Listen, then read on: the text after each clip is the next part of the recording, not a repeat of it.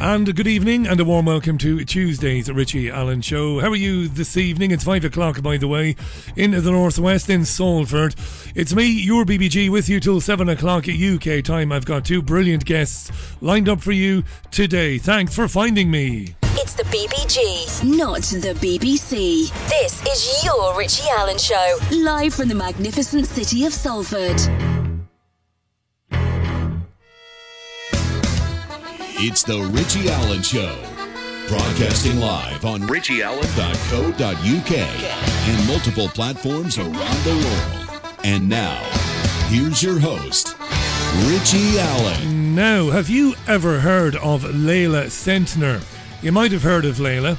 Back in April, at the school she co-founded, the Centner Academy, wrote to staff to tell them that vaccinated employees would no longer be allowed to work directly with students because of concerns that the vaccinated represented some sort of threat or medical problem to the unvaccinated.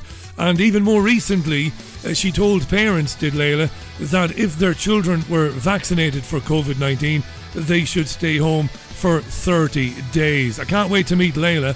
Uh, she co-founded, as I said, the Centner Academy with her husband David Centner back in twenty nineteen. She's a really interesting lady. I've already said that, I think. She'll join me shortly, in fact, this hour. Later on then, this evening, we'll be rejoined by Stephen, the registered N H S nurse and clinical researcher who was on with me two weeks ago today to tell me he was worried about being forced to leave his job soon because of the COVID vaccine mandate. We left a lot, a lot even unsaid last uh, Tuesday week. So Stephen is back on the programme. He'll be with me in the second hour. You don't want to miss him. That is Tuesday's programme. It's the twenty-sixth of October twenty twenty-one. Richie Allen with you. The B B G from B B G Towers. Sure, there's nothing like it.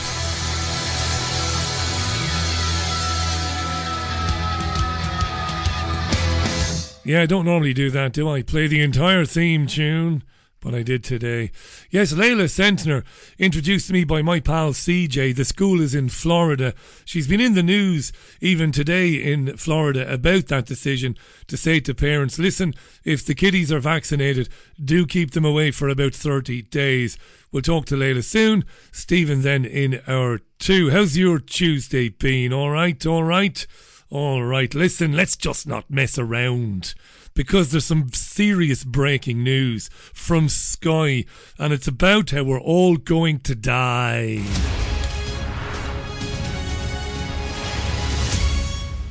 We start with breaking news. The head of the U N has warned that the world is heading for a climate catastrophe, with countries' plans to cut emissions falling far short of curbing dangerous warming. The intervention from the U N Secretary-General comes less than a week before world leaders meet in Glasgow for the crucial COP twenty-six conference on climate change, hosted by the U K. Yes, climate catastrophe. Here is the U N Secretary-General Antonio Guterres. The clock is ticking. Clock is ticking. The emissions gap is the result of a leadership gap, but leaders can still make this a turning point to a greener future instead of a tipping point to climate catastrophe. The era of off measures and hollow promises must end. The time for closing this leadership gap must begin in Glasgow.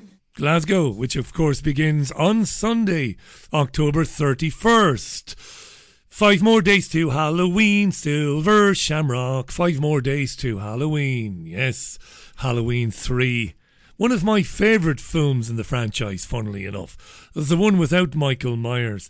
What does climate catastrophe even mean? What the feck does it mean? Does it mean we're fecked? Talk radio this morning. You know, it's sometimes said that I give talk radio a pass and bash L B C radio. Not true, really. But anyway, look, you know, here you go. Micah Graham, the presenter, sitting in for Julia Hartley-Brewer on breakfast. She must be on her Holliers, the thinking man's bit of crumpet. Anywho, Mike Graham had a guy on called Cameron Ford from Insulate Britain. It didn't go well. Insulate Britain has been blocking the highways and byways and says it will continue to do so, even if its members get put in jail, until the government spends billions, if not trillions, on insulating every home in the country. Here's Micah Graham with Cameron Ford from Insulate Britain. Oh, hello. What are you glued to, Cameron? Uh, just your screen, unfortunately. Unfortunately? What do you do for a living, well, Cameron? I'm a carpenter. A carpenter, right. So how safe is that for the climate? Well, I work with timber, which is a much more sustainable material rather than concrete. I also but work you work with trees that have been cut down then, don't you? It's a sustainable building practice. How is it sustainable if you're killing trees? Because it's regenerative, you can grow trees. Right. Well, you can you can grow all sorts of things, can't you? Well, you can't grow concrete. You can.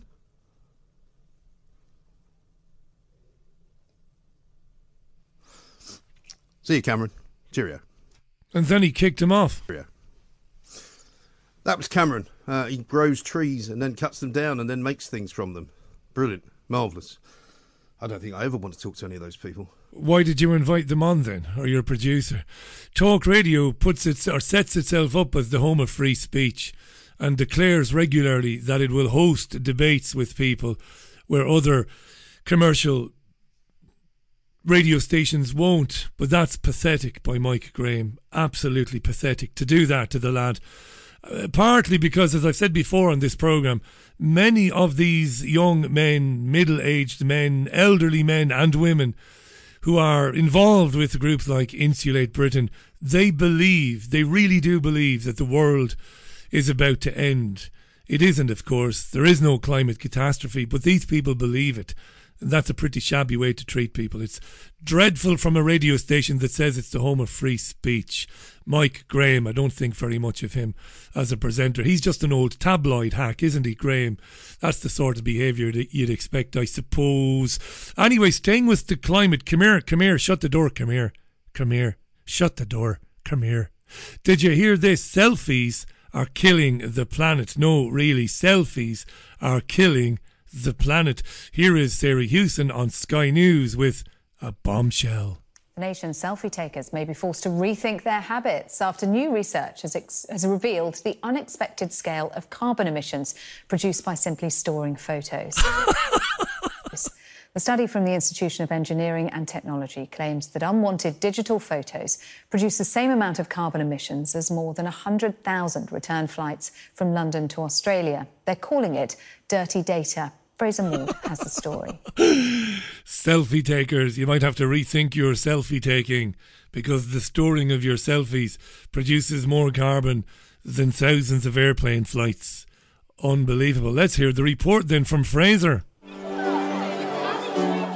A picture may paint a thousand words, but it might also be contributing to the climate crisis. A new survey is calling us out for what it calls our dirty data habits, storing millions of unnecessary photos and videos on servers around the world, creating a carbon footprint as big as the airline industry's. Yeah, because when you save stuff in the cloud and you've all of this space to save your stuff, your pictures and your videos, obviously this is powered by very big computers that are using electricity and, well, they're they're emitting carbon. So selfie and video takers, you bastards, you're killing the planet. You don't tend to think... This is an expert. ...think about photos and data having that much of an impact on a car- your carbon footprint. You tend to think of aviation, you tend to think of transport. Social snapping contributes to three hundred fifty thousand tonnes of C O two. So put that into perspective, that's a lot of data that's contributing to a lot of C O two over a twelve-month.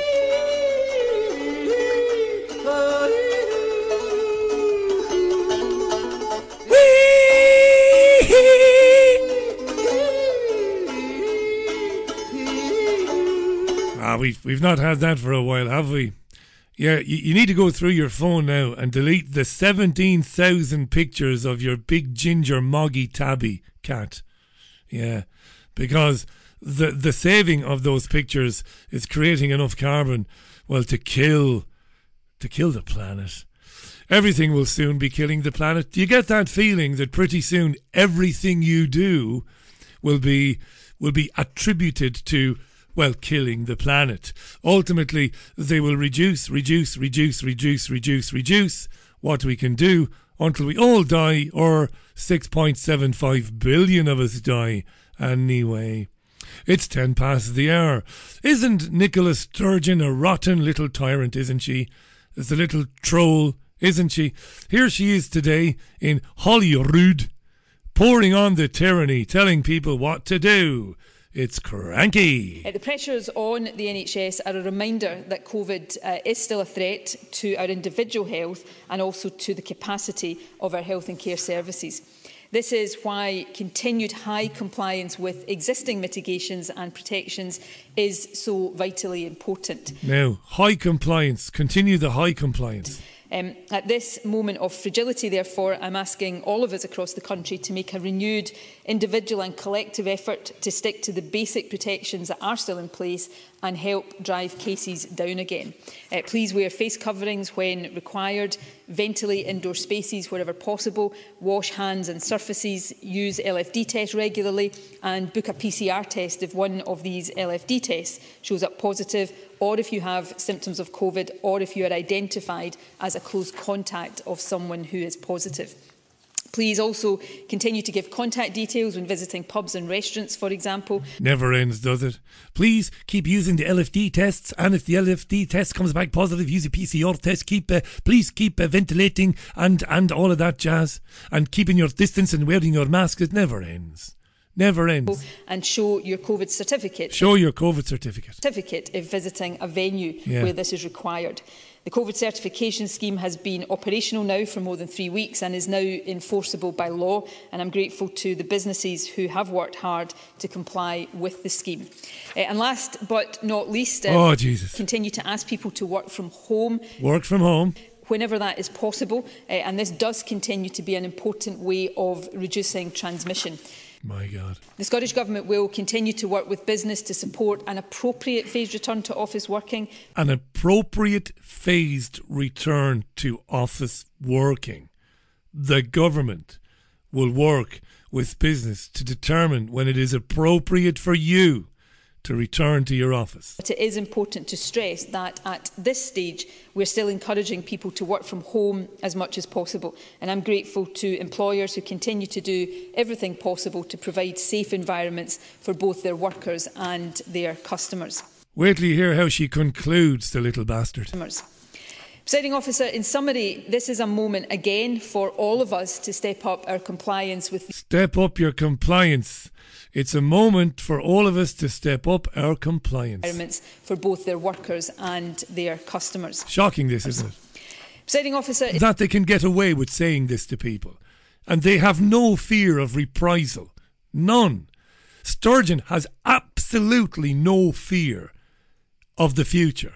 She has no fear of the people. She can say what she says now. This is a moment again for all of us to step up our compliance with these basic protections. Basic protections, yeah. Nicola Sturgeon there. Scotland's First Minister speaking this afternoon. Do drop me a message through the website richie allen dot co dot u k. It's comment live, you can't miss it. Click on it and then comment live. It couldn't be simpler. Couldn't be simpler.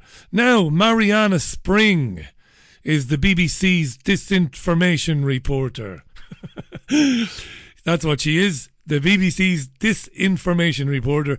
Here she is being interviewed by her own channel, B B C News, about her appearance. Spring appeared before a Commons Select Committee to talk about the online harms bill and disinformation. You will hear the B B C News presenter first. Now, M Ps have been hearing evidence from the B B C's disinformation reporter, Mariana Spring, on the issue of social media abuse and online harms. Mariana testified at a hearing of the Joint Parliamentary Committee on the Draft Online Safety Bill, and she reported last week that she'd been subject to abusive messages on social media daily, saying misogynistic hate language is a regular occurrence. Well, she's with me now. Mariana, thank you very much for being with us. I should say, we provide you disinformation reporting. Your job is not to giving disinformation, it's to help us spot it and explain what's going on. First thing is, I mean, it's slightly daunting to be hauled before a parliamentary committee. What did they ask you? What did they ask you? This is good, though. I should say, we provide you disinformation reporting. Your job is not to give disinformation. It's yes, our job is to give disinformation. It's to help us spot it and explain what's going on. Yeah, we don't need any help from we, we don't need any help from Mariana Spring on how to spot disinformation,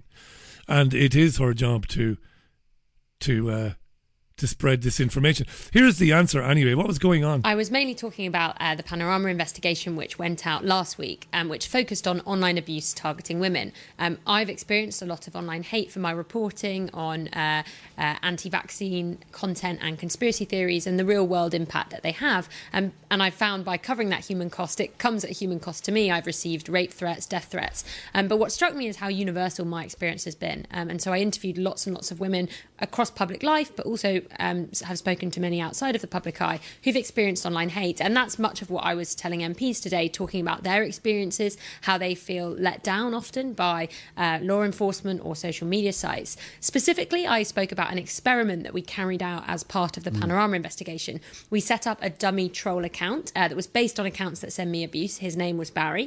Uh, and uh, he mainly engaged in anti-vaccine and conspiracy content like the accounts that mm. send me abuse, but also some misogynistic content. And he posted some hate on his wall, but totally private. Mm. He wasn't. He posted some hate. Wasn't tro- Listen to the news speak. This is the Ministry of Truth now. I've written about this extensively on richie allen dot co dot u k. Listen to the terminology. Listen to the words they use. The words like like posted hate doesn't mean anything. It's a ridiculous turn of phrase. It's absolutely ridiculous. But um, it's it's it's all the rage now. Posted hate. How do you do that? Trolling anyone. No. And what we found over the course of the two weeks was actually that he was uh, being promoted more misogynistic hate by Facebook and Instagram. By the end of the experiment, he was almost exclusively receiving that kind of content. Yeah, that's the B B C admitting publicly that it doesn't report on the news, it creates the news. It's like entrapment, kind of. You see the, the analogy I'm drawing here. Oh, we set up a fake account called Barry. And we used Barry to put out all sorts of misogynistic and hateful content just to see what came back. That's creating, not reporting the news. And it also begs the question, if you're doing it, Mariana, you daft mare, who do you think else is doing it? Who else might be doing that? If you're setting up fake accounts to troll people and call them names, I wonder who else is doing it. Are the intelligence agencies doing it? Are those who want to lock the internet down and bring in, well, basically usher in the death of free speech? Are maybe some of those people setting up accounts to troll people? Maybe. She's wretched, isn't she, that woman who works for the B B C? But what are you going to do? I mean, what are you going to do? Meanwhile, Joanna Lumley, absolutely fabulous, you might remember her, Jennifer Saunders. Joanna Lumley has suggested that wartime rationing might be able to offset the climate crisis. She said to Times Radio, these are tough times. There's got to be legislation, says that Joanna. That was how the war was, and at some stage we might even have to go back to some kind of rationing where you're given a certain number of points and it's up to you how to spend them, whether it's buying a bottle of whiskey or flying in an aeroplane. That's social crediting right there. Rationing. You are given a certain number of points with which you can buy things, right? Now, you could also say some people wouldn't get any points. You don't get any points this week. Why? Well, because your your carbon footprint is a bit too big. That also goes to Klaus Schwab's "you will be happy with nothing" idea. So you won't even have any money. You won't be buying stuff with money. You'll be buying it with points. And you might not get points because you might be a bad citizen. And you certainly won't be able to spend those points on chicken on Monday, pork chops on Tuesday, little bit of minced beef on Wednesday. No, no, you'll only be allocated meat maybe once a month. Joanna Lumley there. Nice little bit of tyranny. Yeah, let's bring in wartime rationing to save uh, the planet. And the story that gave me belly laughs today, it really did. It was a story on the B B C website I've linked to it on my own website, richie allen dot co dot u k. It made me giggle. It was a story about lesbians being accused of transphobia because they've turned down sex with trans women. They feature, the B B C features Jenny, who's a lesbian from Lesbania. It's about two hundred miles south of Crete, apparently, Lesbania. So Jenny's a lesbian, which means that she prefers women. She's attracted mostly to women, right, or, or exclusively uh, to women. Jenny is a real woman, a genuine, bona fide, bona fide, dyed-in-the-wool woman. How do we know? Well, because she's menopausal, she has ovaries, she has a vagina. She's a genuine woman, a real one. And she's been hammered because she basically said that she wouldn't shag a tranny, effectively, because a tranny's not a real woman. Now, she put it more delicately, delicately than that, which I got into on the website today. She basically said that she's only attracted to biological women, real women, and she's been hammered. It made me giggle anyway. It's one of many stories on the website in the last couple of days, richie allen dot co dot u k. Do check, check, check them out. Hopefully, and I think we will be joined by Leila Centner, live from Florida in a couple of minutes' time. It's Tuesday's Richie Allen Show on a muggy, kind of humid Tuesday here in Salford. It's not cold, but it's muggy and it's overcast. I'm talking over Michael. This is Don't Stop Till You Get Enough from Off The Wall on The Richie Allen Show, which is the world's most listened to independent news radio show. Thank you for making it so. Lots to talk about today. Good to be with you as always. Michael Jackson, twenty-six minutes past at the hour. The Richie Allen Show, live from Salford in the northwest of the U K. Thousands of comments on richie allen dot co dot u k. Huge interest in my first guest today. I can't wait to meet her either. You know, we, we talk a lot. We, we, we maybe talk too much about the tyranny, and we say not enough people are standing up to the tyranny, to mask mandates, to vaccine mandates, but there are people standing up to it. My first guest today is one such person. She's an extraordinary woman. We learned about her back in April when she wrote to her staff that vaccinated employees wouldn't be allowed to work directly with students. This was understandable at the time because there were concerns, or concerns were raised, that vaccinated people were having an effect on non-vaccinated people. Remember the menstrual cycle uh, stuff that we were hearing uh, from, from here in the U K and Ireland and elsewhere? More recently, uh, my guest and her school told parents that if their children were vaccinated against covid nineteen, that maybe it would be a good idea to keep them at home for thirty days before bringing them back to the school. Let's welcome to the programme the co-founder of um, the Centner Academy uh, in Florida. It seems like an amazing school. Let's welcome to the programme uh, the Chief Happiness Officer and, as I said, the co-founder of the Academy, Leila Centner. Leila, it's lovely to speak with you. How are you today? How are you today? Lovely to speak with you. I'm really, I'm really well, and I know your time is in demand, so it's uh, it's it's great to have you on this afternoon. And I've been following the story with, with, with great interest, and it seems that every other day there in Florida, local news, Fox News and other affiliates, they're on your case, they're covering this story. Now, I saw last night that you might have had a, reth- a rethink about, about the children staying home for thirty days if they've had the vaccine. Is that true? What's happening? Well, it's not really a rethink. The, uh, the, the federal government agency basically came down on me hard because we have some kids at our school that are on federal scholarships, and they basically sent us a letter, and we were under the impression that since there were so many schools having kids quarantined because of COVID, that we had the same rights, and we were learned that we were explained that that's not the case at all, that we are actually not allowed to quarantine the kids Uh, because of the vaccine. So we did, we had to uh, pivot and basically pull that back because we didn't want our decision to uh, punish kids who, um, you know, they, you know, they're, they're, they're just innocent bystanders here. And at the end of the day, uh, from the time the whole media frenzy ha- happened, not one parent actually asked that they want to vaccinate their child. So for us,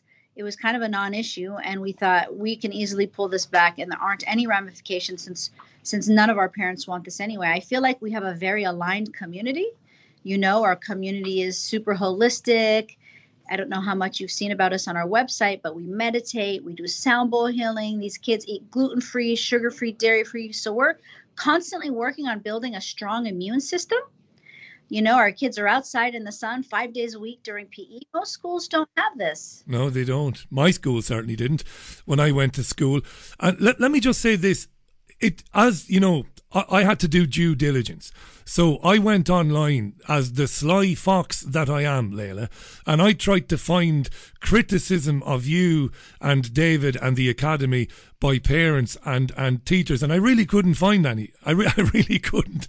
It seems that what you've been doing there since twenty nineteen is is greatly loved and appreciated. I really did look for some criticism, just to be fair, so I could throw some criticism at you, not to to, to, to kind of be sneaky, but that's my job. But you, you're right, the The, the, the, the parents and the families seem to be on your side, even back in April when you suggested that teachers who chose the jab shouldn't be with the children. You didn't have much or any resistance at all. Am I right in saying that? Well, actually, last year I had a lot of resistance. I had back in twenty twenty. This is twenty twenty. Yeah. Actually, it was six months ago when this came out in April. I did have a lot of resistance. I probably had about fifty percent of my community or less that were very much in alignment with the propaganda that the media was spewing, in alignment with kids being forced to wear wow. a mask, in alignment with ki- the vaccines, the COVID vaccines that are going out. And so uh, I ended up letting those parents out of their contract because I said, look, if this is if this school is not in alignment with you, I don't want you to be where you don't where you don't feel that you fit. Fair enough. But what happened is we brought in one hundred five new parents, new families, and these families are just so much in alignment that when this new media thing, the whole fiasco broke, I was receiving beautiful emails from so many parents saying, we're here to support you. Thank you for fighting for our kids. Thank you for standing up against the unknown, because that's what we're fighting against. It's not that I'm trying to say anything about, you know, this is the way it is. I'm saying there is so much out there with anecdotal evidence that because we are in a trial phase, because the science is not out and concluded either way, because there's so much um, there's entries that are being made into the C D C database of things that are happening to people who are being vaccinated, because there's so many cases being reported from unvaccinated people on so many different uh, websites and social media sites that are being taken down, that because we don't know what we don't know, I would rather be safe than sorry. And because we're a holistic community, because we have a certain way of life, Um, that's why this year my parents have been super supportive. In fact, uh, many of my parents have spoke to the reporters, but the reporters will not uh, put their perspective. They won't publish that. They won't publish it. Thanks for clearing that up for me, because I, you know, I've gone looking and I've just seen support. So some parents in April weren't happy, but it was amicable. You said, okay, you go your way and we'll go ours, and you filled uh, those spots with with families and children who would, you know, whose ideas are aligned with you. Thanks for that. Why, Leila, share with our listeners, and by the way, you're right, there is enough evidence on the VAERS reporting system, C D C in your country. There is enough evidence on the the U K government side. We have a yellow card reporting system here. There's a there, there's there's enough to be going on with, to be worried about these jabs. So that that's basically it, right? So back in April, you you you were concerned not only about what the jabs might do to those who receive them, but also what those who receive them might pass on to the unjabbed. Explain that to me. Yeah. So I was hearing. Uh case studies, I was hearing information directly from various doctors in the field where they have been think, seeing things that they've never seen in their whole life, including one pediatrician who has been a pediatrician for forty years. He said the things that he sees in his office, the first thing he asks, basically asks is, has your child been around someone recently vaccinated? And he gave me examples of a twenty-month-old baby girl who had just spent the entire weekend with uh, with her uh, grandparents that were recently vaccinated coming in who's bleeding from the vagina, twenty-month-old baby. Uh, a three-year-old boy with a with a rash around his scrotum after being around his recently vaccinated parents. You know, a ninety-four-year-old grandma coming out of menopause after being around someone recently vaccinated. So because we are in the trial phase, everything needs to be proven that it's not the case and assumed that it is the case. That's basic science. Yeah. And that's what I'm understanding from a lot of my doctor friends. In fact, if you look up the Pfizer protocol document, and by the way, the fact checkers have tried to debunk this, but I don't believe any of their debunkings.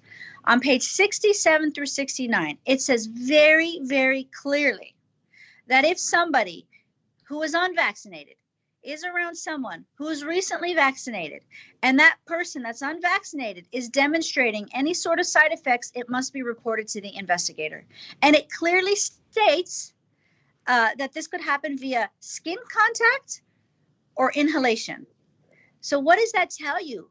If they're telling you to report anything strange happening to anyone unvaccinated n- near someone recently vaccinated, then we should all be in red alert. And instead of censoring the person saying, I'd rather be cautious, instead of bamboozling them or making them look to be conspiracy theorists, why not say, hey, this school is just being careful. This school doesn't know the answers. This school has no idea. And all the school is trying to do is to protect their kids from the unknown in this community where it feels like it's very much the wild, wild west right now. We'll come and back. I have a responsibility to protect them. Your responsibility is to the well-being of the children in, in, in your care. I get that. And you make a good point about the the acknowledgement that there is a possibility that the jabbed person could be somehow harmful to the unjabbed. If that wasn't a possibility, why would they write about it in the notes, number one? That's that's the obvious question. And number two, it's obvious then that they know that this is a possibility. They're fully aware of uh, the possibility. And, and and you were very aware of this back in back in April. And I understand that from... Am I right in saying, Leila, that from the get-go you wouldn't allow or you wouldn't insist on the children wearing masks or distancing or any of that stuff? Yeah, it's actually, this is funny you asked this question because uh, C N N was able to get a hold of a parent from last year. And the parent said on the interview, you know, you know, basically that the school is an evil, wicked school because we used to tell her daughter to take off the mask. My God. You know, and yeah. it's basically said, you know, they're always talking about healthy foods and making me feel bad for giving my kids sugar at home. First of all, we don't make anybody feel bad for giving their kids sugar. We just are constantly teaching our families about healthy eating, healthy way of life. So I think I thought it was interesting that they were able to pull up an old parent who basically the only bad thing she could say about me was that we did not want the kids to wear a mask. And absolutely, I would bring in speakers to speak about the harmful impacts of wearing a mask. I brought in doctors. I brought in OSHA experts. I was doing everything I could to show these parents that you don't need to live in fear. Your kids need to breathe fresh oxygen. And, and that's the extent that I go to to create the awareness so that way our community doesn't live in fear. And I'll tell you, it worked. Because we started twenty twenty with li- maybe eighty percent of the kids wearing masks. And by the time that school year was over, we had maybe five percent of the kids wearing masks. And today, w- we started the school year with two kids wearing masks. And now, I mean, I, I haven't seen either of these kids wear masks. I love your attitude. I love your attitude because you said, we don't expect you to wear masks. But at the same time, you were respectful of the parents, the possibility that the parents might want them to wear masks. That's a really good way to handle it. And now, as we're in the end of October twenty twenty-one, hardly anybody is wearing masks. As an educator then, Leila, explain to our listeners how how prohibitive or how, I suppose, how, how uh, problematic mask wearing in a classroom is for a child and how it affects the learning process. Oh, this is just such a beautiful question, and I really wish more journalists and reporters would ask this question. I saw it firsthand. In the beginning, we would have children come downstairs with migraines, headaches, dizziness, nauseousness. I even had one parent, because her child was having such horrible headaches, take her child to get an M R I. And I called her up myself because I, I know this particular parent. And I said, listen, do your child a favor. Send your daughter to school, fill out the mask assumption, and get rid of that mask. That's why your child is experiencing these things. There's nothing wrong with her brain. And within two days, all the symptoms disappeared. And she goes, oh my God, I feel so bad. I can't believe I did this. And I go, look, unfortunately, there are too many people that are following what the media is saying. And then soon after that, a, a report came out from Germany where they had done research on over twenty-five thousand kids. And it was pretty incredible. And it was pretty incredible that um, sixty-eight percent of the kids that were wearing masks in school all, all day demonstrated significant issues, and they listed about twenty-five of them, and the top ones were headaches, dizziness, and nauseousness. That's right. And there were several other European studies that showed the masks are completely ineffective at at stopping the transmission of anything, uh, really. And this might cheer you up, Leila. You'll probably know this, but a professor from Cambridge University, speaking on Sky News, which is, well, it used to be an affiliate of Fox News. It used to be the sister station. But anyway, speaking late last week, a Cambridge prof- professor basically said that there's no good evidence that masks and mask mandates help to reduce the spread of covid nineteen. Isn't this a very frustrating thing? That it isn't as if the evidence isn't out there. You do see these Ivy League academics coming out and saying, listen, mask wearing doesn't achieve anything, we shouldn't do it. And yet nobody seems to pay any attention to that. It seems that all of the airtime is given to those who want the tyranny, who want the vaccine mandates and the mask mandates. You know, that's what's heartbreaking to me, and that's why I'm on a mission. I don't know if you've seen me speaking on so many different uh, events. I have. I've I'm, been stalking you in the last couple of days. Go on. Yeah, I'm trying to create that awareness because, look, you have, even in the state, in, in this great state of Florida, where we have the best governor in the country, who is going to war with the school boards about these masks. They have zero evidence. Zero evidence, zero scientific data that shows that these masks are doing anything. And yet, even though our governor has issued an order saying it is not allowed, they are still fighting to force these kids in masks. And then you see them on these pictures on the internet, you know, Obama at a birthday party with seven hundred people, you know, the mayor of Chicago throwing a four hundred thousand person event. Well, why is it okay for adults to be together not wearing a mask, yet you want to torture our children? This is not about masks. This is not about anything other than the fact that they're trying to destroy the minds and the souls of our children, because when their minds and souls are weak, they're able to control them better. And if they can control this generation by the time they're eighteen and they really want to execute whatever they're trying to execute, they're going to be able to do it because they've groomed an obedient generation. And that's, to me, what's the scariest thing about all of this right now. Compliance, isn't it? They want compliance. You're listening to Leila Centner of the Centner Academy, which was uh, founded in two thousand nineteen. It's a private school. I think you mentioned DeSantis, you mentioned Florida. I think on, on one level, it's it's I won't say lucky, but but thankfully you're in Florida, because if you were in another state, maybe further north, maybe New York, maybe you might struggle, Leila, because the New York authorities have gone completely off the deep end.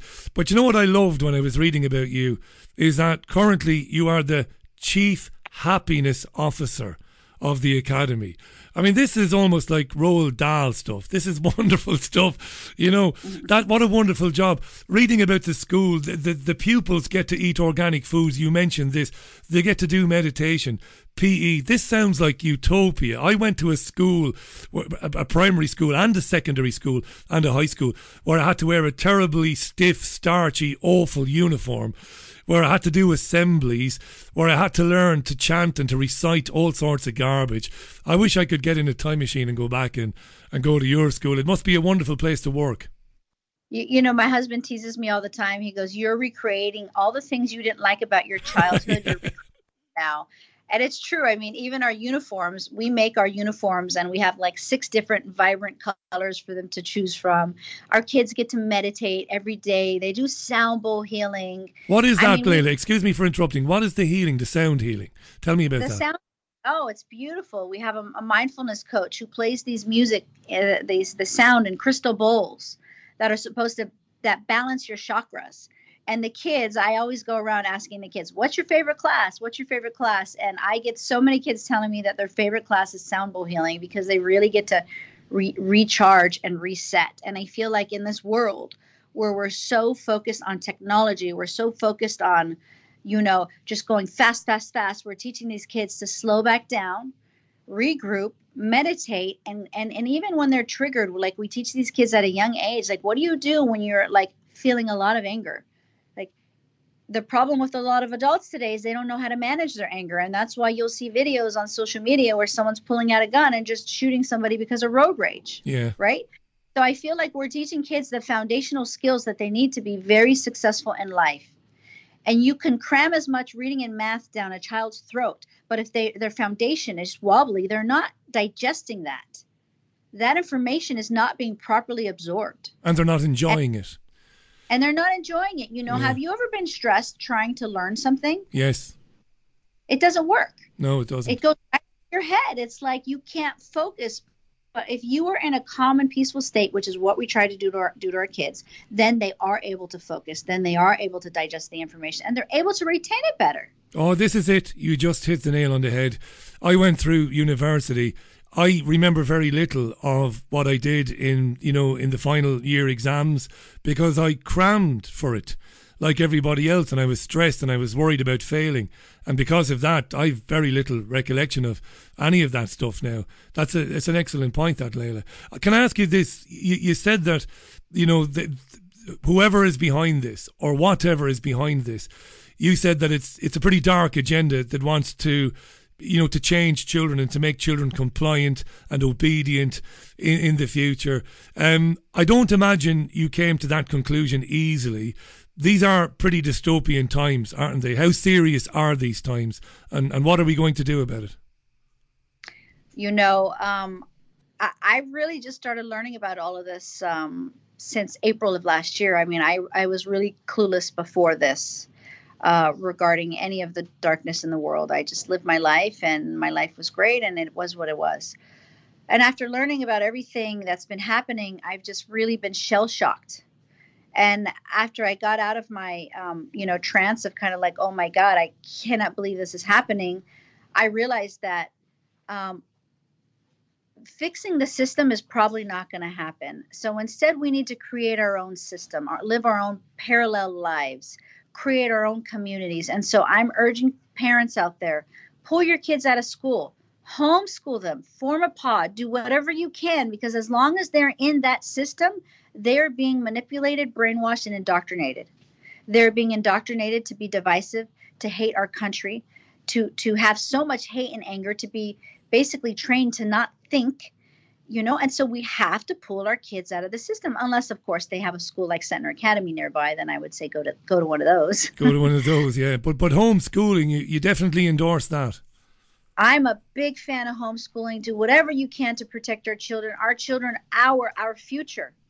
If our children don't have strong minds, strong bodies, strong souls, who's going to fight that war when they're eighteen or twenty years old and we have even more craziness happening in our life? We have plenty of craziness happening. I've got to ask you this. I wouldn't be doing my uh, job. There are those who believe that vaccines play a, a, a, an important role in developmental child health or helping children become strong and robust. They will say measles, they will say rubella, you know, the M M R and all of that. Now, my listeners know what, what my opinion is on that stuff, and you can probably guess. What do you say to those who say, come on, Leila, don't be an anti-vaxxer. Vaccines play a vital role in public health. What do you say to that? I tell people, do your research. There is plenty of information out there to tell you, give you the information that you need to know. Start with first just analyzing the ingredients in a vaccine. It's on the C D C's database. You can see they have formaldehyde. They have aluminum. that, you know, the flu vaccines still have mercury in them. Okay. And when someone tells me, oh, but there's just a little bit, it's not, it's nothing bad. I tell them, is it, it really, is that so? Okay. Open up your tongue. I'm just going to give you one little drop of mercury and, and put it on your tongue. Are you okay with that? You know, how about one little, really little tight of uh, um, little drop of uh, formaldehyde? Is that okay? No, you know what? You know what? Let's let's sprinkle a little bit of uh, baby fetal D N A in there. Like, you yeah. have to understand the ingredients, and you have to understand which one of the ingredients are neurotoxins, and you have to really listen to what the parents are saying. You know, there's so many amazing vaccine documentaries out there where families are showing pictures and videos of their beautiful, healthy, gorgeous child that before they received, you know, whatever shot, their M M R or whatever it was at that time, they were happy, they were walking, they were fully engaged, and then boom, got the shot and went in completely into a blank stare, stopped talking, regressed. This is a case that happens over and over and over again, and you can't tell these parents they're conspiracy theorists. No, you can't. It's not right. You can't. You are younger than me. When I was four, five, six, seven years old, we didn't get the vaccines they give children today. We got one, I think we got the polio, they call it the B C G jab. I believe it was painful for babies. I've still got the scars on my arm, but that was it. But I understand here in the U K, I'm an Irishman, hence my outrageous accent that you can barely understand. But um, I, I, I got that one jab, I think, you know. And, you know, I was thrown into measles parties when I was a child. We were supposed to get the measles and then get over it. But do you know, before a child turns fourteen today in the United Kingdom, they're given about sixteen different jabs. That just can't be right, can it? And I'm no doctor. Well, you get sixteen over here in the U S, you get seventy-two. And I'm forty-four years old. When I was a child, I remember... Or, uh, I didn't get my shots until I was about five when I was going to go to kindergarten, and I received four shots. And so that's why the rate in, of autism went from one in ten thousand to one in fifty-two. You can't look at those numbers and say, oh, it's genetics. That's not true. Gen- if it was genetics, it would stay at one in ten thousand. Yeah. There's obvious environmental impact. And, and I will say, I don't think it's just the vaccines. I'm very, very convinced that the food is also poisoning us. I mean, I, just recently I, I saw an, an article where um, one of the food uh, manufacturers for babies' foods were being sued because of the metals they found in baby food. Look at the ingredients on some of these baby formulas where the first ingredient is corn syrup. I mean, you can't give your one-day baby uh, corn syrup and a hepatitis B shot, which has ten times the amount of aluminum, and think that that's going to be okay for your child. Yeah, it's rubbish, isn't it? It's it's garbage. You know, baffles and it, me. And then and then you have these babies that die in their sleep, you know, and they're like, oh, we don't know why. We don't know what happened. Well, let's backtrack. What sort of toxic in, environment has the baby in? Let's analyze every little thing that the baby was around to figure out if the toxic environment has caused the SIDS. And, you know, there are studies that are out there that are very, very concrete that show there's not one va- unvaccinated baby that dies from SIDS. Is that right? Not a single one? Not a single one in the studies that I have seen. And I have seen three pretty robust studies on this. Leila, we're just about out of time. Thanks for joining me this afternoon. It's been a real uh, pleasure to meet you. Let me ask you one final question. I mentioned that you're in you're in a state in Florida there where you've certainly got the support of, of the governor there, Rick DeSantis. What do are you confident that the the Centner Academy will be, you know, allowed to continue in the manner with which you want to continue, in a holistic manner? Um, without any interference from the state? Are you confident that will continue in, in, in the coming years, or will you have to fight off the state, do you think? Well, as long as our governor is governor, I'm confident. Uh, my my concern and my fear is if that, uh, unfortunately, uh, another uh, person beats him, which I'm praying that doesn't be the doesn't it's not the case. You know, another Demo- a Democrat beats him, because for some reason the Democrats really want to take away our medical freedom. They want to take away uh, our ability to make these decisions. And, you know, if that happens, I, I know there's something called a private membership association that I might have to convert my school to, to basically pull out of the system and not be part of the matrix that they might try and pull me into. So I'll have to make that decision when it comes. But, you know, if you have any listeners out there that are amazing teachers and want to move to Miami, Florida, we're in near Miami Beach. We are hiring. We uh, we do love, we've, we've had uh, people move from all over the country, even outside the country, including Canada. So I just want to have that shout out there. Any any amazing educators looking for a job this year or next year, please go to centner academy dot com. You can also reach me at Centner Academy on my Instagram page. That's C E N T N E R Academy on our Instagram page. I would love to hear from any of your listeners. Really enjoyed speaking with you, Leila. I hope we'll meet again in the future. You take care, and Godspeed to everybody at the Centner Academy. Thanks for coming on.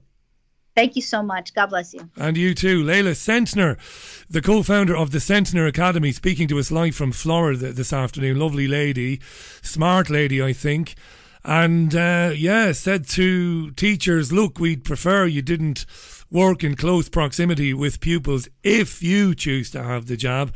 And then said to parents a couple of weeks ago, look, if you want your child to have the jab, or if you choose for your child to have the jab, we think it might be a good idea to keep the child away for thirty days. It's been a bit controversial, but mostly with the media.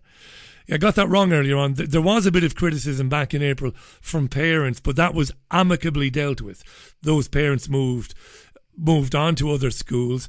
But lately, the criticism is coming from the U S media. Leila Centner, the time is coming up for four and a half minutes to the top of the hour. This is your Richie Allen Show. It's live. It's live from Salford here in the northwest, not too far from Manchester. Keep the comments coming in. Coming in. richie allen dot co dot u k, top of the page, comment live. I do see them. And the page isn't stalling as it was last week. Hayden Hewitt has been working overtime and a bunch of trained monkeys and spanners and all sorts of stuff. There you go. David Keane says, I don't agree with the baby feces in the jabs. That would be impossible with over nine billion jabs. Did I mishear Leila? Because if I did, I would have corrected her. I think she meant um, fetal matter, didn't she? Didn't she? I think that's what she meant. Um, um, yeah, aborted fetal matter. I think that's what she meant. I didn't hear that right. If if she did in, indeed say feces, I should have pulled her up on that, but um, I didn't. But not because I didn't want to. I didn't hear her, if that's what she said. Sarah Plumley, who's in France and who was a brilliant guest on this programme. It would be nice to have Sarah back, actually. I'll be in touch, Sarah. Says that Leila is a real leader in education. Uh, the senior leader teams up and down the country in the U K ought to take a crash course in how to put children and classroom teachers at the very centre of genuine education. Enough, says Sarah, with the indoctrination now. Leila is right. This covid nineteen eighty-four nonsense is a form of grooming. Schools are indoctrination centres. They have nothing to do with real education. Thanks for letting her speak, says Sarah. It's what we do. It's what I do. Let people speak. John says, always interesting and good to hear people standing against tyranny. Thank you, John. John, hi to Seamus Connolly. Uh, let's scroll on down. Hi to Rain. Lots of commentary going on on the website about this. Hi to Patricia, who says that the surgeon, Doctor Jim Meehan, Uh, says the covid nineteen pandemic is about viral transmission. Surgical and cloth masks do nothing to prevent viral transmission, according to Doctor Jim Meehan. We should all realise by now that face masks have never been shown to prevent or protect against viral transmission, which is exactly why they have never been recommended for use during the seasonal flu outbreak, epidemics or previous pandemics. If a surgeon was sick, especially with a viral infection, they wouldn't perform the surgery because they know the virus wouldn't wouldn't be stopped by the surgical mask. Excellent comment, Patricia. Thanks for the link to Doctor Jim Meehan as well. Loads and loads of chat. Do engage with others on richie allen dot co dot u k. Be robust, disagree if you must, but please, and I ask this, I don't dictate, I ask, please be courteous, if you can, if you can. Oh, you big hypocritical Baxter Bowley. Yes, I know. I know I've not always been courteous in my dealings with people throughout the course of my life. I'm well aware of it, but I am practicing it more and more and more as I get older. Kaz says, Richie, as a Pakistani man, I am interested as to why all of the faces of evil are brown. Hamza Yusuf in Scotland, Rishi Sunak, Sunak, Sajid Javid, Nadim Zahawi. Is there something going on here, says Kaz. I'll tell you what, Kaz. You tell me, because I don't know. You might be right, you might be wrong. Kaz is making the point that many of the faces of the tyranny in the Scottish government and in the British Parliament, in the U K Parliament, because in Scotland we have devolved government in Scotland and in Wales and in Northern Ireland, and Kaz is saying that many of the faces of this nonsense are brown men. Is there something going on? Kaz, there might be. Share your thoughts with me, my friend, and I will read them out. There might be something going on. I don't know. P- Priti Patel says, Faisal. Don't forget Sadiq Khan, the Mayor of London, and Priti Patel, of course, is the U K Home Secretary. That's a good point. Gavin says, not all of them. Don't forget Witty, Valance, Matt Hancock. This scam doesn't discriminate. But, but, but, you might be right, Gavin, but it seems that there's a disproportionate amount of brown-skinned people at the front of this posse of bastards. Yes, Salford Pete says they're getting desperate, Richie. You are being made to feel guilty for everything you indulge in to make life worth living. And he has shared with me a story. Uh, I think in the Indep- the B B C, the headline is Eco-Friendly Sex. What is it and how does it impact on climate change? E- eco-friendly sex. Do you remember the, the Demolition Man? Your your woman, she's gorgeous. Sandra Bullock and Sylvester Stallone, just to be just to be inclusive, he's gorgeous as well. And she invites him to have sex with her, and it involves putting a contraption on their heads and no physical contact whatsoever. I tell you what, life imitating art. This is all coming down the line. It is. It is really. It is. I'm telling you. It is. Your Richie Allen Show is live from Salford. I'm the B B G. Uh, there's no one like he. Uh, there's plenty better. I think there's plenty better. Thanks for joining me. Don't forget, we'll be rejoining Steve from the N H S nurse who spoke to me two weeks ago today, exactly two weeks ago today, about his fears about jab mandating for N H S workers. Those fears might be realised really soon. Back with you in thirty seconds time. Are you a company based in the northwest of England who want to improve their profile via social media? Yes! Well, you could go out in the car park and film something on your phone, but it's not very good, is it? No! It sounds terrible, yes! The picture's not that great. Yes! Try Ensign Films. We're a new video production company based in the heart of Manchester. We're really old, we've had loads of experience, and we can work within your budget. Don't go out in the car park with Debbie from accounts. Seriously. ensign films dot co dot u k. The Richie Allen Show relies on your support. Visit richie allen dot co dot u k and make a financial contribution today. You're listening to the saviour of independent media, Richie Allen. Welcome back, the saviour of independent media, me arse. Welcome back. Good to be with you as usual. Tuesday's programme, October twenty-sixth, twenty twenty-one. Meself and yourself. Interesting stuff today. Doctors have been warning that legalising suicide, or assisted dying as they call it, might possibly lead to coercion. Now, I've been speaking for many, many years about assisted dying. When I was a broadcaster in Spain, I'll tell you who used to join me regularly on my evening programme. It was a woman who is no longer with us, a lovely woman called Margot MacDonald. She's a former M S P, member of the Scottish Parliament, and she died a few years ago, did Margot. She had a debilitating, life-changing, life-ending condition, and she used to come on and argue very eloquently with me about the need for assisted dying legislation. I would argue back, and she was very good, as I said, no longer with us, but I haven't changed my mind at all about assisted dying. The state should stay out of people's way. If someone is, if someone is terminally ill and they choose themselves, if they are, if they have the capacity to, because it's not often the case. Sometimes people are wheelchair bound, God love them, and have severe mobility issues and wouldn't necessarily have the capacity to to take some tablets or or, or, or whatnot.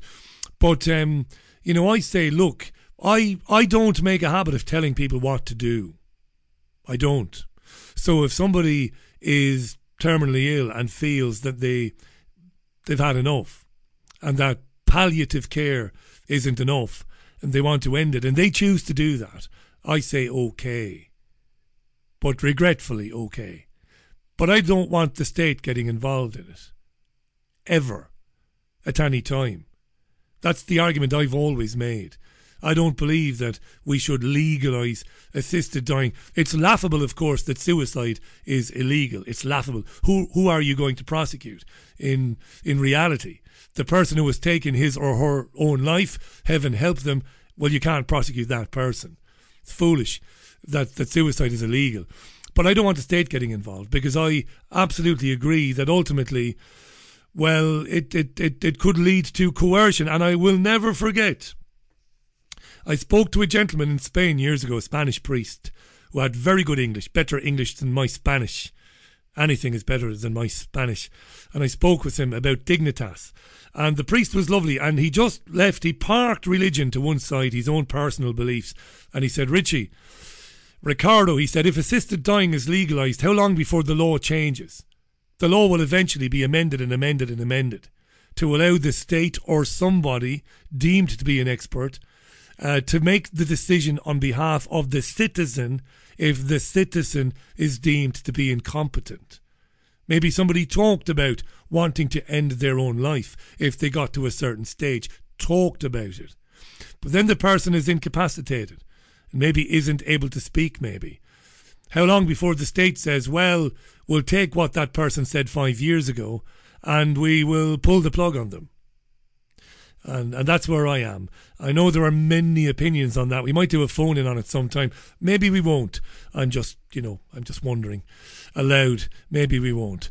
Maybe we won't. Steve will be with me in a few minutes' time. As I said, N H S worker. Let me remind you what we spoke about on the programme when he was on last. He's a registered N H S nurse and clinical researcher. He reached out to me a couple of weeks back to say he would be forced to leave his job if the COVID vaccine mandate was introduced by the government for N H S workers. At the moment, social care workers are compelled, well, if they don't take the jab, they must leave the job. It's no jab, no job for social care workers, for care workers, working in care homes and working in the homes of people who need care workers. But at the moment, it hasn't been mandated for N H S workers. But Sajid Javid, the health secretary, did say to the media the other day that he's leaning towards doing it. However, that is something he would need to get through the Commons. He couldn't just say, well, under the Coronavirus Act of twenty twenty, we mandate COVID jabs for N H S staff. He couldn't do that. It needs a parliamentary vote.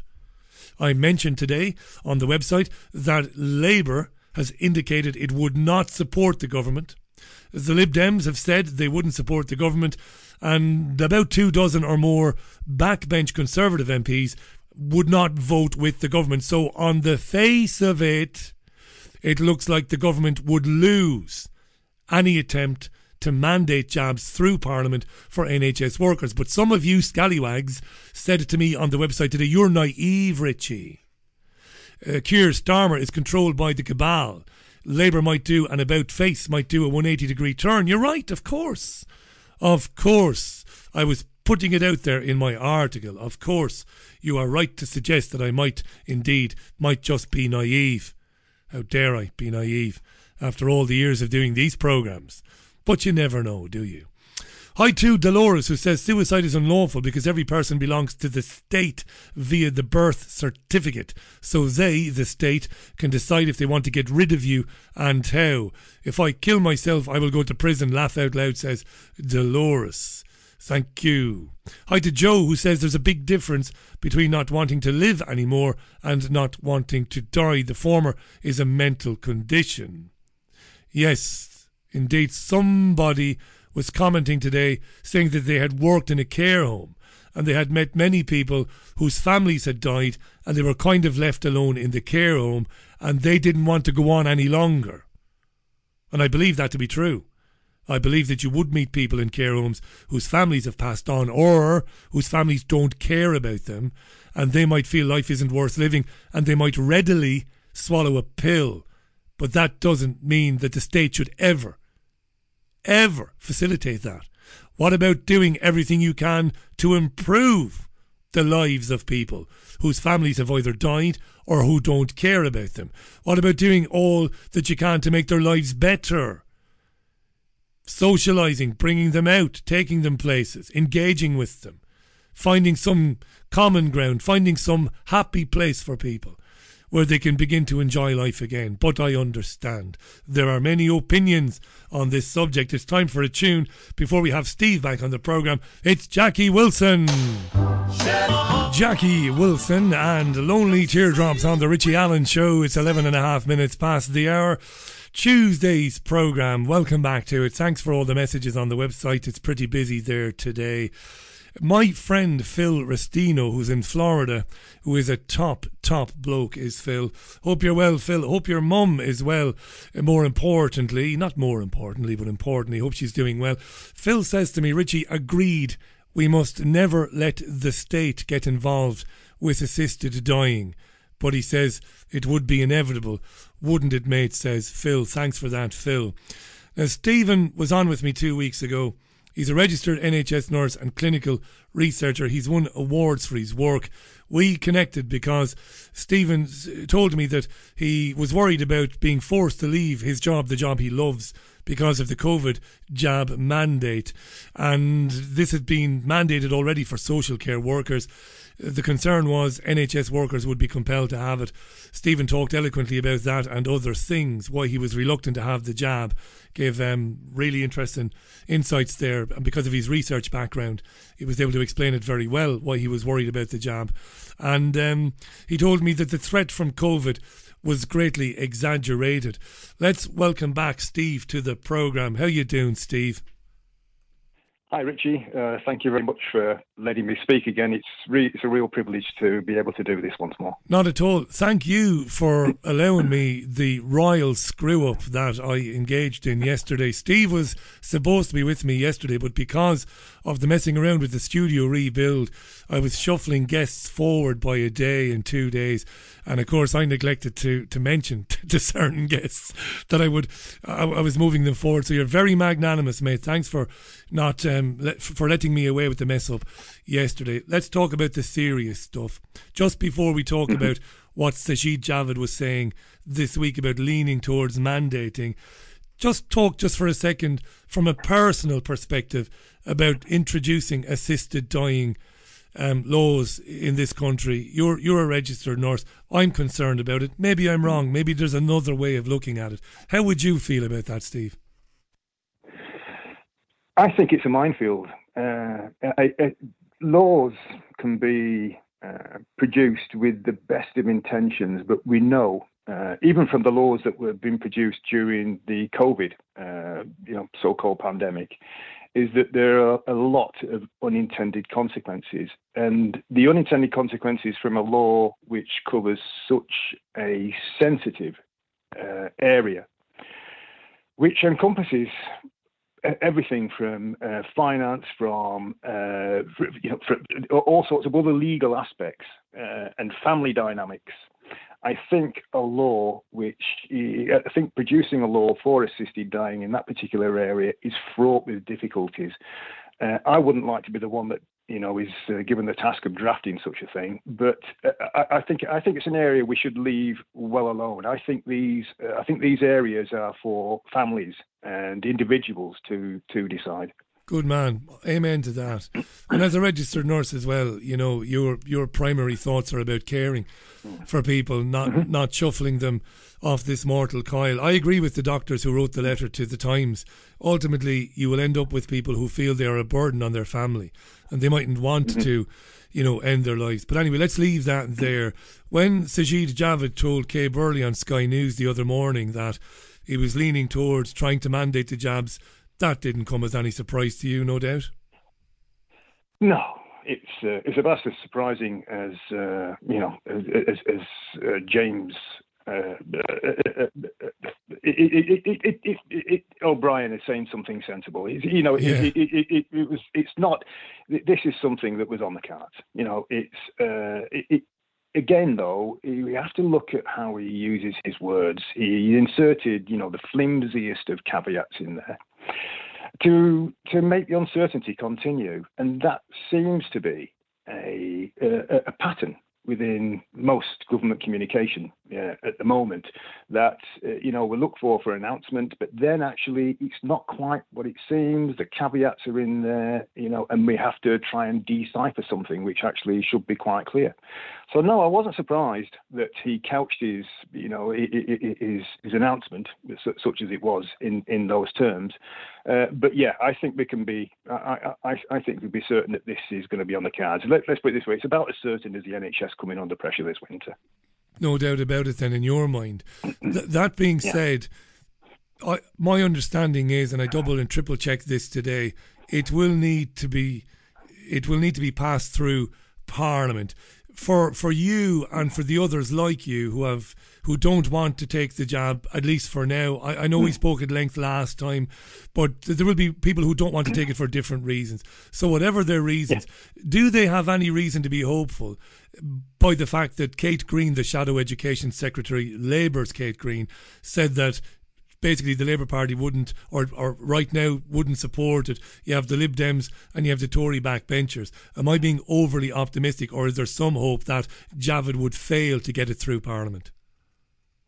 I, I think there's, well, I think there's some hope, and we've always got to hold out, some, you know, some aspect of hope on this. But with an eighty-seat majority, it's going to rely on uh, Tory backbenchers uh, yeah. to be able, to, you know, to, to have enough backbone to rebel against this. And we know that one thing that we know is that when push comes to shove is that the you know they tend to have a backbone of jelly, particularly when it comes to uh, something that the you know the government wants to push through as part of you know an overall health agenda.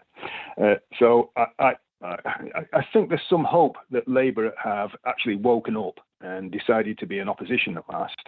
But you know, our, uh, politics is, is, you know, it's up until very recently, until up until I found myself in the position that I am, I wasn't really a, an overtly political animal. Uh, and you know, I've kind of woken up to a lot of this, and I'm learning a lot uh, since you know since, since taking the position that I've taken, because I've become subject to politics, if you if, if you like. But the uh, I, I think there's some hope there, but I think uh, you know I. I, I I'll wait until I see what they do, rather than listen to what they say, and I think that's probably the safest way. I, you know, the safest way I can put it. The wisest thing to do, and mm. to, you, yeah. you, you made a very good point about the way that Javid was couching his statement. It's all deliberately confusing and muddling, and I think some of that is to is you know is to keep people in a state of agitation, in a state of fear. I really do believe yeah. that. From what I understand, though, it's it's only about a hundred thousand. staff in total across the country that have said no thanks, which, Steve, makes it a complete non-issue, doesn't it? Well, it should do. Again, uh, what, what, what, what, what, what's the one thing that's certain about the government figures?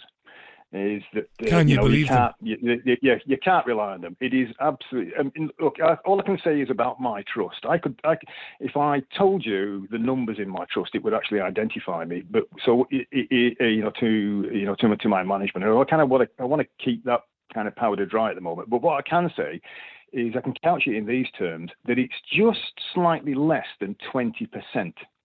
Of the uh, of, of the of my trust workforce that have uh, said no to the jab.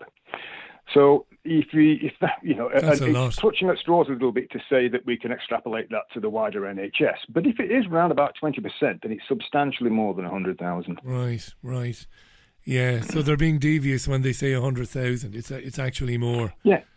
Can I ask yeah, you a question? Yeah, they will have to downplay the. Yeah.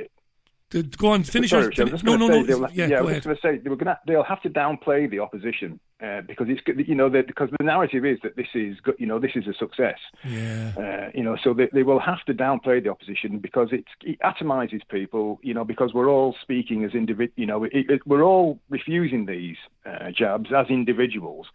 You know, we're not a collective. We're not. A, you know, we're not. We're not a. We're not a body or anything like that. But the, you know, and as as these atomized in, individuals, what's more demoralizing than to think that you're not just in a majority, but you're actually in a super major, you know, minority. And I think that's part of the game that they play. And I think, you know, so so that so for them, it's, you know, to go slowly, to keep the message uh, the same, so that they, so that you actually become demoralised, and then you think, look, I've got absolutely no choice in this. Everyone else seems to be getting it. So that's that's kind of where they, you know, that, that that's the mindset that they want to engender, and where they where they want people like me to end up. Were you horrified, as you know, as as a professional man, as a human being, I, just just just to hear I, him I, talk I, about freedoms in return for the jabs and stuff? Yeah. It's it's blatant. Oh, it's blatant, I, I, isn't it? There's no hiding it. Like, no, no, no, there isn't. This is absolutely in your face coercion. And, and and I thought you might ask me how I felt about this, and I thought about it, and and I, it's, I, I for once I'm kind of stumped for words on this, because I'm caught somewhere between utter disappointment and abs- being absolutely incandescent with anger uh, at this. I mean, it, it's quite ironic that. In, you know, in my job, what I've done is I've tried to build up, you know, a, a track record of providing clear and untainted data to, to the government or whichever university that I'm doing a study for. And uh, I'm likely to lose my career on the basis of tainted and politicized and corrupted data, which they've reflected back to me. So I may lose my career at the end of the day, because I won't be taking this. I won't. I won't be taking this, this. This vaccine. So I may lose my career, but at least I will keep some self-respect, and I'll keep the love and the support and the understanding of my family, which contrasts so vividly with the recent words of uh, our health secretary, who told us only a couple of weeks ago that we don't want those people, meaning the unjabbed, working in our care services. Yeah. Now, apart from who does he mean by we in that sentence, it seems that in the space of the last twenty-two months, I've evolved into someone who is now officially described by our government as one of those people. And I think that that's utterly appalling, you know, the, what, what, they, what they've done to me, what they're trying to do to me.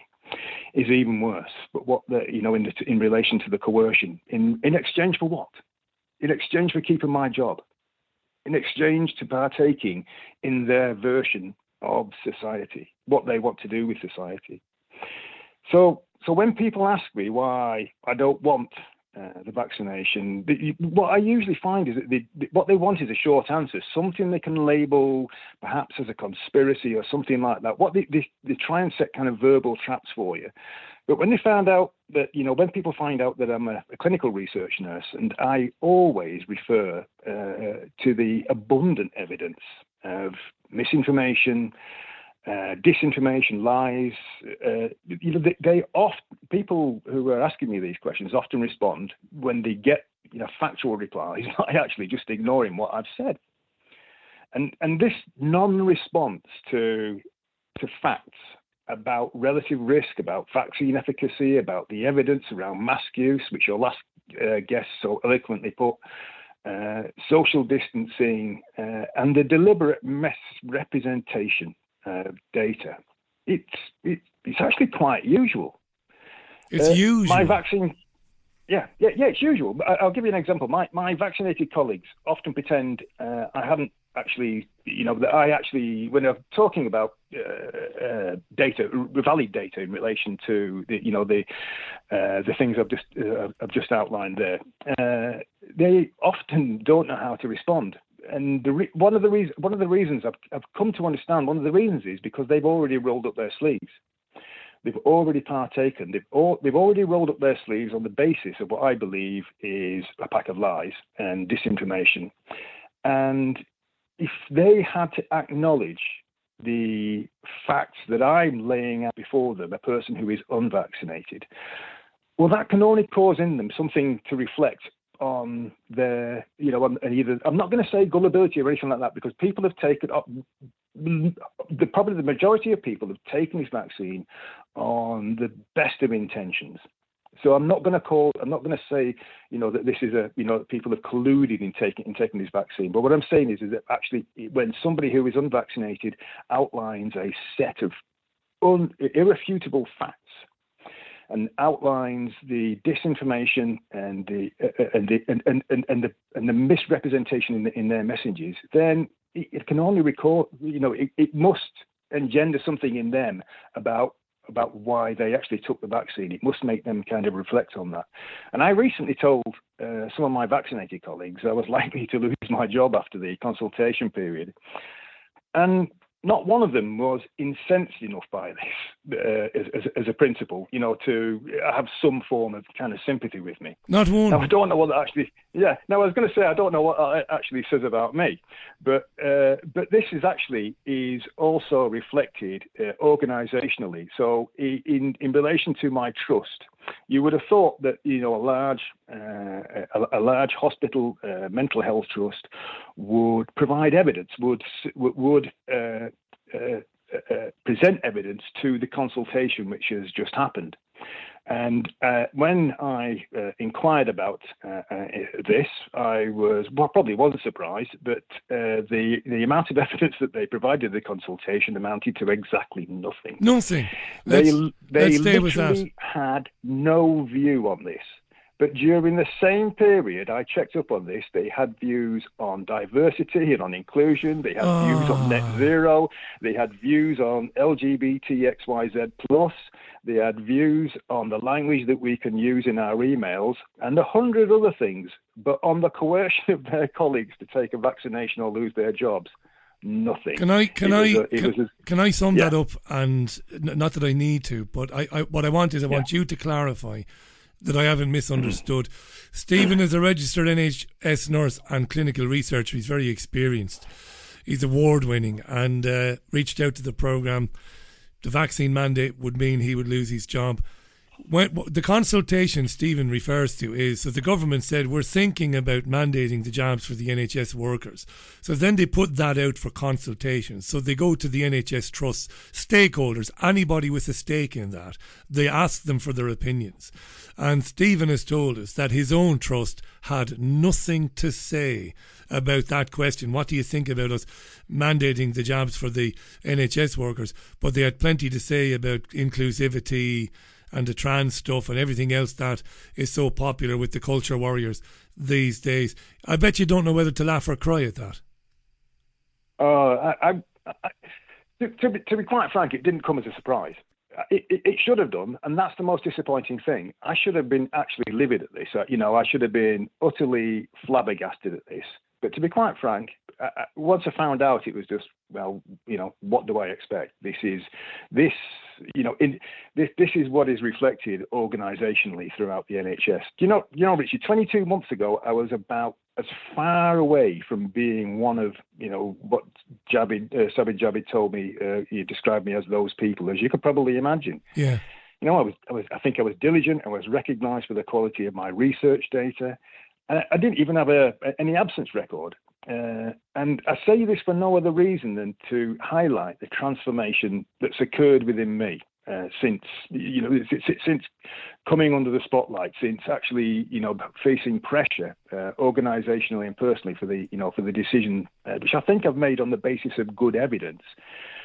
Uh, And I, uh, quite often, I was responsible for setting up uh, a number of studies, uh, in uh, particularly during the early part of uh, twenty twenty, uh, when the pandemic uh, was taking hold. There was a number of what were called public uh, uh, public interest uh, uh, studies which came out, which took up priority. And I set, I, had, I helped set up one in, in our region called uh, the Coronavirus Infection Study. Uh, which is exactly as it says. It's an, you know, it was an it was an infection study, and it was a survey uh, infection studies. So, and it publishes its data every two weeks. Now, this was set up in October twenty twenty by me and a number of other people, but uh, we na- but because it was set up in October twenty twenty, we now have year-on-year data because we're in October twenty twenty-one, and so uh, we can look at the you could look at the differences in the data. And in the first two weeks of October twenty twenty, we recorded four hundred thirty-three thousand three hundred thirty infections. That's what the you know, that, that's what the infection study recorded, and it's quite an accurate study. Now, at about the same time, I want you to remember that our Prime Minister was telling us that the vaccine was the route out. It was the route out to getting our freedoms. I'm paraphrasing him here, but I'm not too far away from his exact words. But now bear that in mind. Now, well, in the in the first two weeks of October twenty twenty-one, we recorded an eighty-one percent increase in infections, and it rose from four hundred thirty-three thousand to seven hundred eighty-six thousand three hundred in the space of a year. Now, that's with a largely uh, vaccinated population. Now, the reason why this is so important, why we kind of teeter on the cliff edge of Plan B and all that it entails, is because infection numbers are the thing at the moment which is driving government policy. Yes, it can hardly, you know, it, you know, we all we get is infection crisis, hospital crisis. I mean, crisis is probably the word which is most overused, uh, you know, at the moment. And, uh, and, and the, but we are told simultaneously that vaccines are the way out, and that vaccines are not enough on their own. So we're being asked to believe two mutually conflicting statements. We're, back, we're, we're, you know, we're asking, we're being asked to believe in things that are plainly just absurd, but they are stated with confidence from voices of authority, and they are presented as facts to the extent that politics and science, in my view, have literally been turned into theatre, almost, almost into a form of pantomime.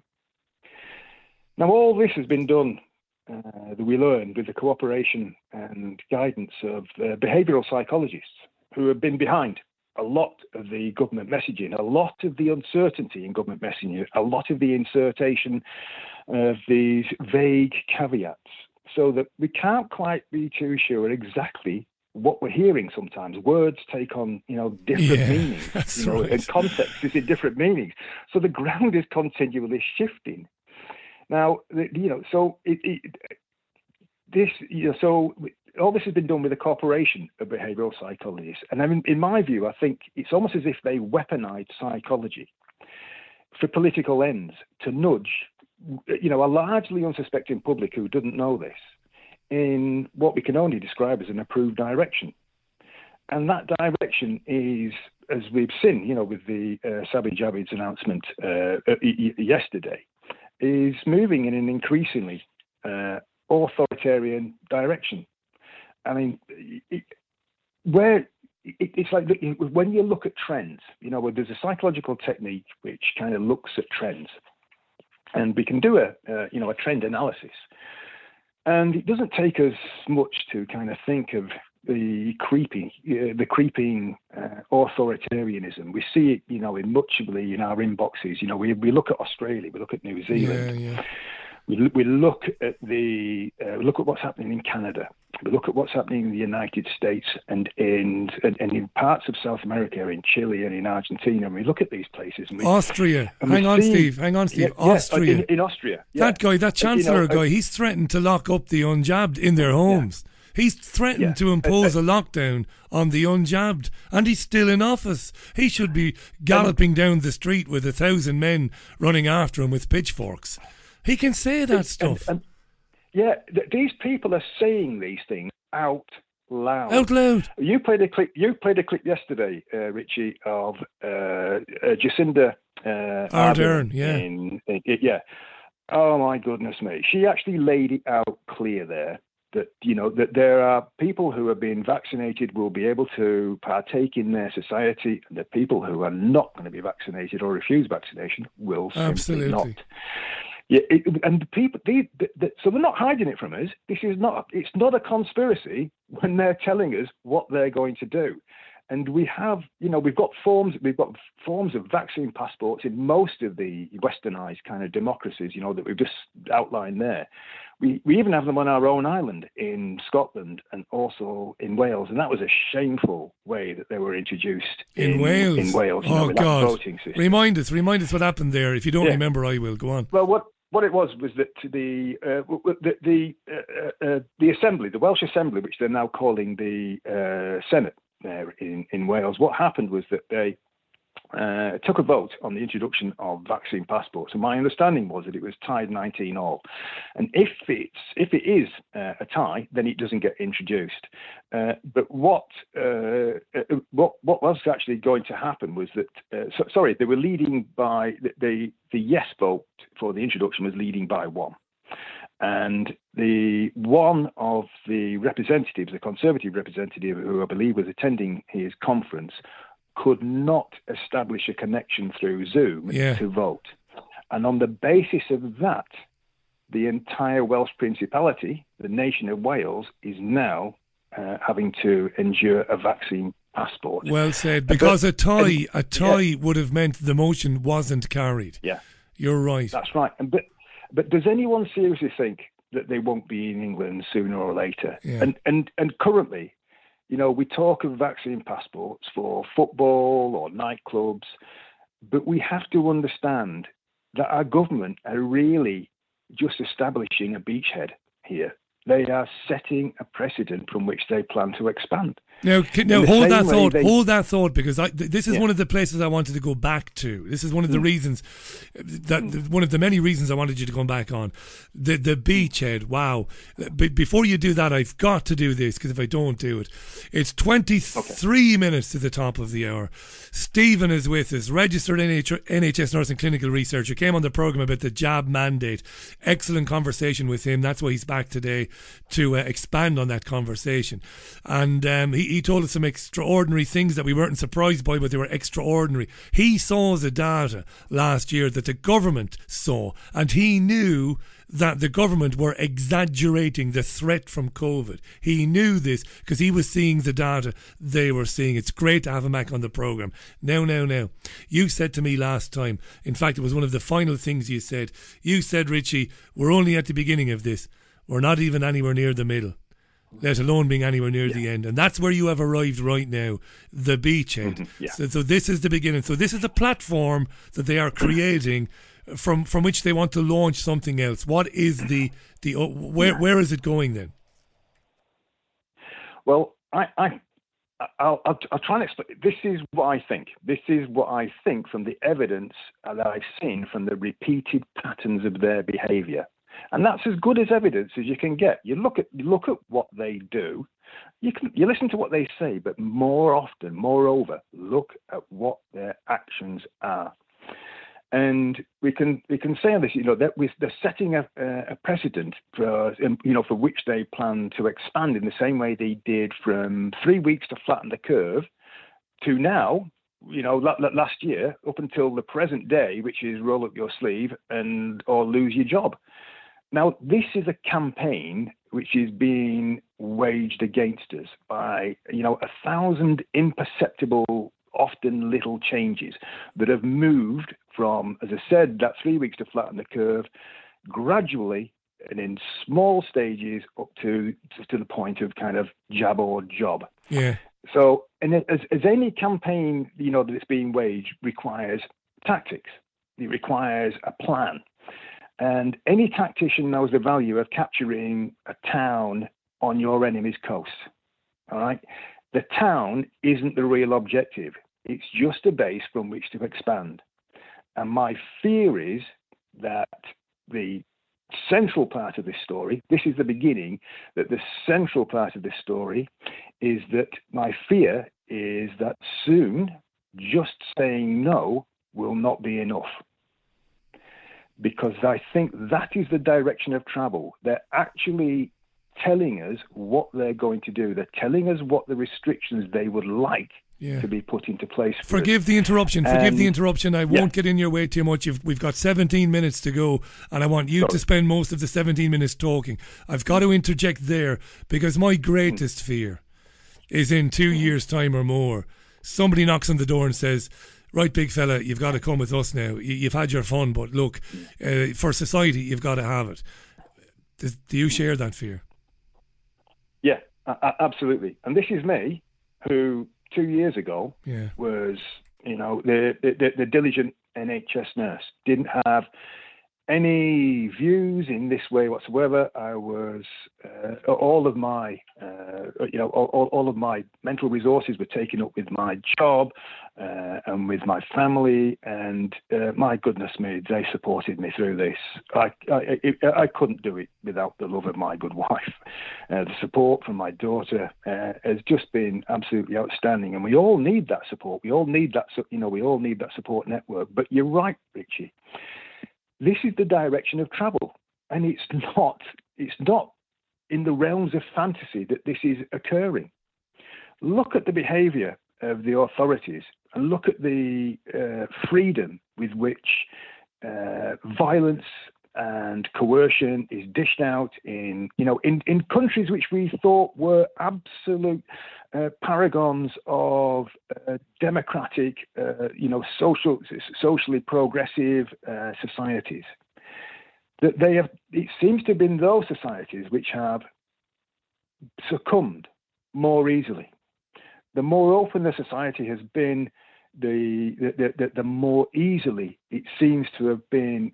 Uh, I'm not going to say infiltrated because I, I have no proof of that, but it seems that the government is able to act more freely in a coercive in a coercive manner, in a manner which is not uh, in accordance with the the antecedents of that country, with its with, with it, you know with it, with its cultural history and and its antecedents. Yeah. It, the the way that these countries are developing, the way that their governments are mandating things.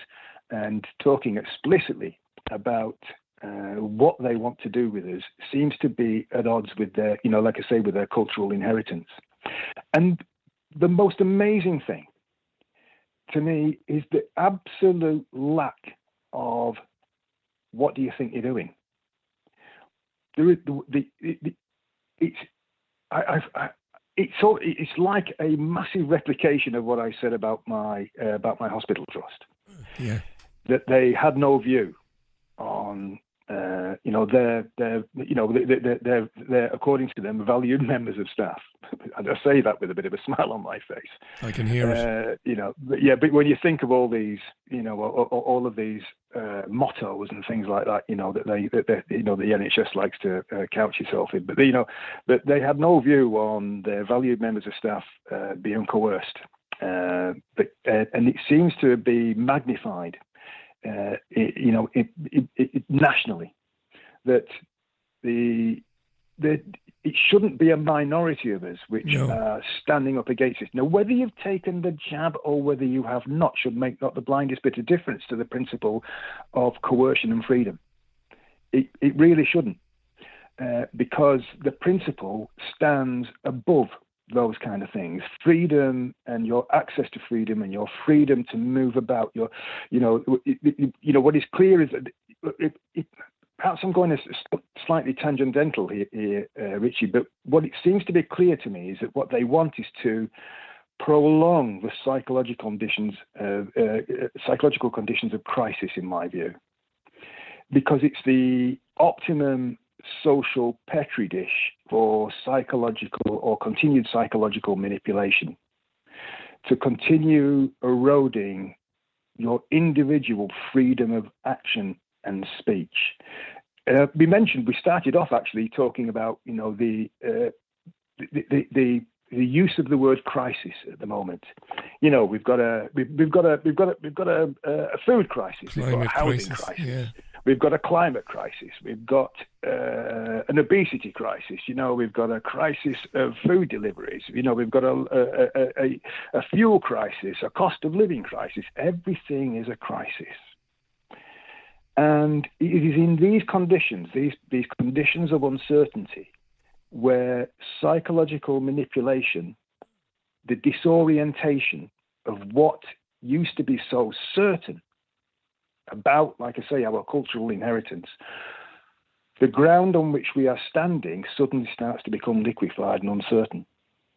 And it is in those conditions that the uh, use of uh, the psychological uh, techniques you, that have been used by our government. You know, this again, this is true. It's documented. Yeah, there not is, by you know, bankers. This, this is what they are doing. Yeah, yeah. Not by bankers the, or the, shadowy men. These are your government ministers yeah. and, and, and uh-huh. secretaries of state using this language. You mentioned the lack of incredulity. You know, your colleagues are jabbed. Yeah. They're, they're, they are not incredulous that you might lose your job. It's got nothing to do with your personality. It's the way things are. You have national news broadcasters, we heard on the programme yesterday, lying through their teeth when speaking on air to members of the public, telling them that the things they know to be one hundred percent true, namely the jabs are, you know, being issued under emergency use authorisation, telling those callers that they're lying, that this isn't true. And this is this is so easy to discover. It's a very quick Google. Yeah. It's a it's a fifteen second, and you're you're a you're a class researcher. You are. I've just got to go on Google and find out that to be true. And you've got guys, gatekeepers in the media doing that. You have to know that something very serious is coming. Yeah, it, it, yeah. It, you, you're right. This is this is setting the scene for a final act. The uh, you know this the. the The, the coordination, the, the lockstep, not only between departments within government, but also between internationally, between governments and between the, the you know the the uh, co-located departments, you know the, within within those governments, you know the health departments within each each of the countries that we've mentioned, the home offices and their equivalents within each of those countries. They are all moving in exactly the same direction, and they are taking their steps at more or less the same time. Yeah, they are. And, I, and you know, so I, I, I think, you know, as you mentioned before about people coming for us, I think that that is sooner or later, in whichever form that that happens, it will it will happen. Or, or let's put it this way, that I think that it is planned to happen. That is that is the thing at the moment, is that they. I, I think that there is still some uncertainty that these plans will unfold in the way that they want to. And I and I think, you know, that we, you, you mentioned hope before, and I have great hope. I have hope in those people that Sajid Javid said are those people. I have hope in us. So, you know, we, you know that we yeah. can develop our own networks in the way that you are at the centre of an absolutely wonderful network of truth and of enlightenment and of honesty and of authenticity. And we must ensure that, I think, our very existence is a constant reminder to those who would control us that there will always be some resistance to totalitarian, totalitarianism and their vision of a future in which everything is prescribed, including thoughts. Including your thoughts. And we have to remind them, yeah, we have to remind them that uh, that those people will not compromise the truth. You mentioned you, ma- you mentioned for thoughts. Access to a version of yeah. Well done. Sorry for interrupting that last because it's important. Yeah. But will not compromise their freedoms for access to a version of yeah. a nightmarish reality, uh, basically. Yeah. Yeah. Exactly. Uh, Stephen is our guest. He's a registered nurse. We've got about eight minutes left on this, and uh, you know, you talk about freedom of thought. I I I I I'm I'm damn glad that I still find things funny. It keeps me, it keeps me relatively, I think, centred and balanced. But, um, you know, it's no joke like that lesbians are being told that they are sick bigots because they wouldn't have sex with a man in a dress. You, you know, and I'm being very crass there and crude. But you talk about freedom of thought. Like, I read this story in great depth today, and I came across this woman on another mainstream radio show. She she's a genuine woman, this lesbian uh, lady Jenny, and she's like, a guy said that he would rather kill me before Hitler, um, because I'm a hater. And this is not a joke. This is genuine stuff. Yeah. Like, you in the future, if you're a lesbian, you won't be able to say, well, no, of course I don't fancy that person. It's a man in a dress, or it's it's a biological male who thinks he's yeah. he's a woman. All of this. Yeah. Do you think all of these things are connected? All of these things, all yeah, of these issues. It, it, yeah, it, there, there there is there there is a, a very good principle that uh, language uh, control. You know, the, your your uh, your use of language controls your uh, con- largely controls the thoughts that you think.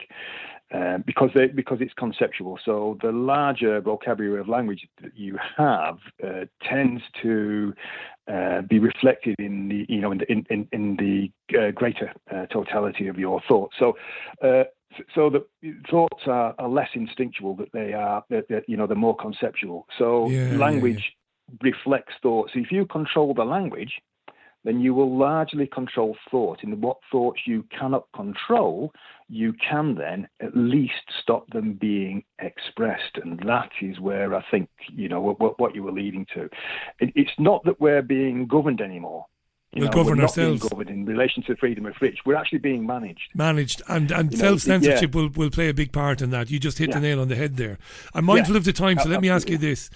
Um, yeah. Stephen is our guest. Uh, we've, we've got four and a half minutes left. You can talk through those four and a half minutes. I wanted, before we get to the people coming with the friendly faces to tell you that you must be jabbed, what, in your opinion, might happen in the meantime? Let me give you a quick... I think something people should be very concerned about. Next year, maybe twenty twenty-three, people should be very concerned about bail-ins, sudden bail-ins. People should watch that. In terms of if you've got savings, if you've got money in a, in a, in a basic bank account, um, you, you should be concerned. They've Ed Conway, The Times and Sky News economic correspondent, he's been even suggesting that the government should take a very quick tax to help pay for COVID, to basically steal from people's bank accounts. They did it in Cyprus. It's little things, not, not little, Jesus. It's things like that, I think, might occur in the meantime. You've got the final word. What should we look out for in the interim period between them coming to tell you you must have the jab? More of the same. What do you think, Stephen? We've got till about uh, we've got about four minutes left. Go ahead. Okay, I, I think this is where we have the manufactured shortages. This is where we have uh, the, the word crisis being wrapped up, so that we will have. Uh, if you think of Maslow's hierarchy of needs, you know, it's kind of like, you know, that you need shelter, you need warmth, you need food, you need uh, you, you know, you need family, and you you know you you you you you, you, you need those kind of things, and. Uh, If you remove any one of those particular, uh, any, any, any one of those particular levels, any one of those particular con- concepts of need, is that uh, then you you know you become uh, you, you you become less than what you are. You become vulnerable, and I think that what we are seeing at the moment is uh, the psychological priming of people for these uh, th- th- th- these manufactured shortages, manufactured crises. Don't be surprised if another, you know, variant kind of pops up. I'm sorry to use that word, but yeah, I, th- I think that that's kind of on the cards. What they would, and they will probably term it in kind of like it's an escape variant, right? Uh, and the and and you can, you know, it will be blamed on the unvaccinated, and the reason for that will be to produce a group identity for the vaccinated. It's important that they have that group identity for the vaccinated, that they have a common bond. And that common bond will be their detestation of the unvaccinated. Absolutely. And it will be entirely manufactured. And I think that those will be the steps on the way to the, you know, to, to, to, to, to the things that you mentioned before, to the point where they they, they lift the veil off their, their true intentions, and we will end up perhaps actually cashless, uh, where you will be monitored. That you're, I mean, if you think about even electric vehicles, uh, you know, in terms of their limitation of the range and things of that nature, uh, you know, that you won't be able to travel so far. You will be located, you know, in a, in a, in a you know, in a small geographical location. Uh, you will be atomized from your family. Communications will be monitored, and perhaps actually only allowed on the basis of your cooperation, you know, with the, with, you know, with with with, with the goals. I, in, in effect, it is that social credit system. And I think that that is exactly where we are heading. And I think that the word, where all of this encompasses, is control. With we a, have with to be controlled. C. I with think ultimately it, it is about that. And nothing, absolutely nothing, can slip out from that control. Thoughts inside your head, the words that you express, and your actions associated. And yet with you, thoughts, and yet you or, still hold out or, hope. Yeah. And yet you, st- you still hold out hope. It, yeah. yeah. Yeah, neither yeah, will I, I. I won't take it, and, and, and I absolutely hold out hope. I think that uh, those people, the existence of what Sajid Javid calls those people, by its very existence, is uh, is an affront to them, and I think it's something, you know, we need we need to be forming our own networks. I will invite and, you back uh, on again in the future. Yeah. I will. Uh, Thank I, you. We'll stay in touch. I will be inviting you back on. You're in. You're in the old. I've. I've still got a Rolodex. There you are. I'm. I'm not capitulating to technology. I've still got a Rolodex. You're in there, Stephen. Thanks for sharing so much of that over the last um, few weeks, and just good luck to you. You said something that I was. You know, it touched me greatly last time. You finished up last time by saying that you, you, you spoke out as you did because you couldn't look your wife or your daughter in the eye if you didn't do it. Yeah. And that's to your credit. Yeah. Thank you. And they're, they're listening now. They, you know, they support me. They, they support me. Yeah. Look to those people who are closest to you, and you will find that they're, you know, they're utterly marvellous. That is what is important. That's that's where true importance lies. God bless you and your family. And again, apologies yeah. for the screw up last night. Thanks for, for your decency no. in letting me away with it, Stephen. And look, yeah, I will be inviting yeah. you back. So thanks very much. Thank you. Thank you. Bye bye. Cheers, mate. That was Stephen. And in case you don't know, Stephen is a registered N H S nurse working for a big trust, an N H S clinical researcher, and uh, he's uh, been incredibly candid about what he's witnessed since the beginning of this scam in twenty twenty. Lovely guy, and uh, I will of course be inviting him back. He's very eloquent and very well read. And thanks again to Leila Centner from the Cent- Centner Academy in Florida. What a breath of fresh air she was in our one as well. Uh, thanks to C J, by the way. Uh, book it c j dot com, book it c j dot com, or, or is it c j book it dot com? I can't remember. I'll do it right next time. Thanks for listening today. Thanks for your time. Thanks for all the messages on the website, for, for corresponding with your opinions and chatting with one another. You and I will chat again tomorrow. What have I got lined up? Have I got nada again? Nada, niente. I'm absolutely, I'm absolutely brutal is what I am. I've got nada lined up, so let me line something up very quickly. See, I was wrapped up in what Stephen was saying, honest to God, and uh, I didn't uh, have a song ready, so I've just dragged anything out, so it could be anything. Enjoy the rest of your Tuesday. Until tomorrow at five o'clock, look after yourselves and one another. Bye from the B B G. Bye now.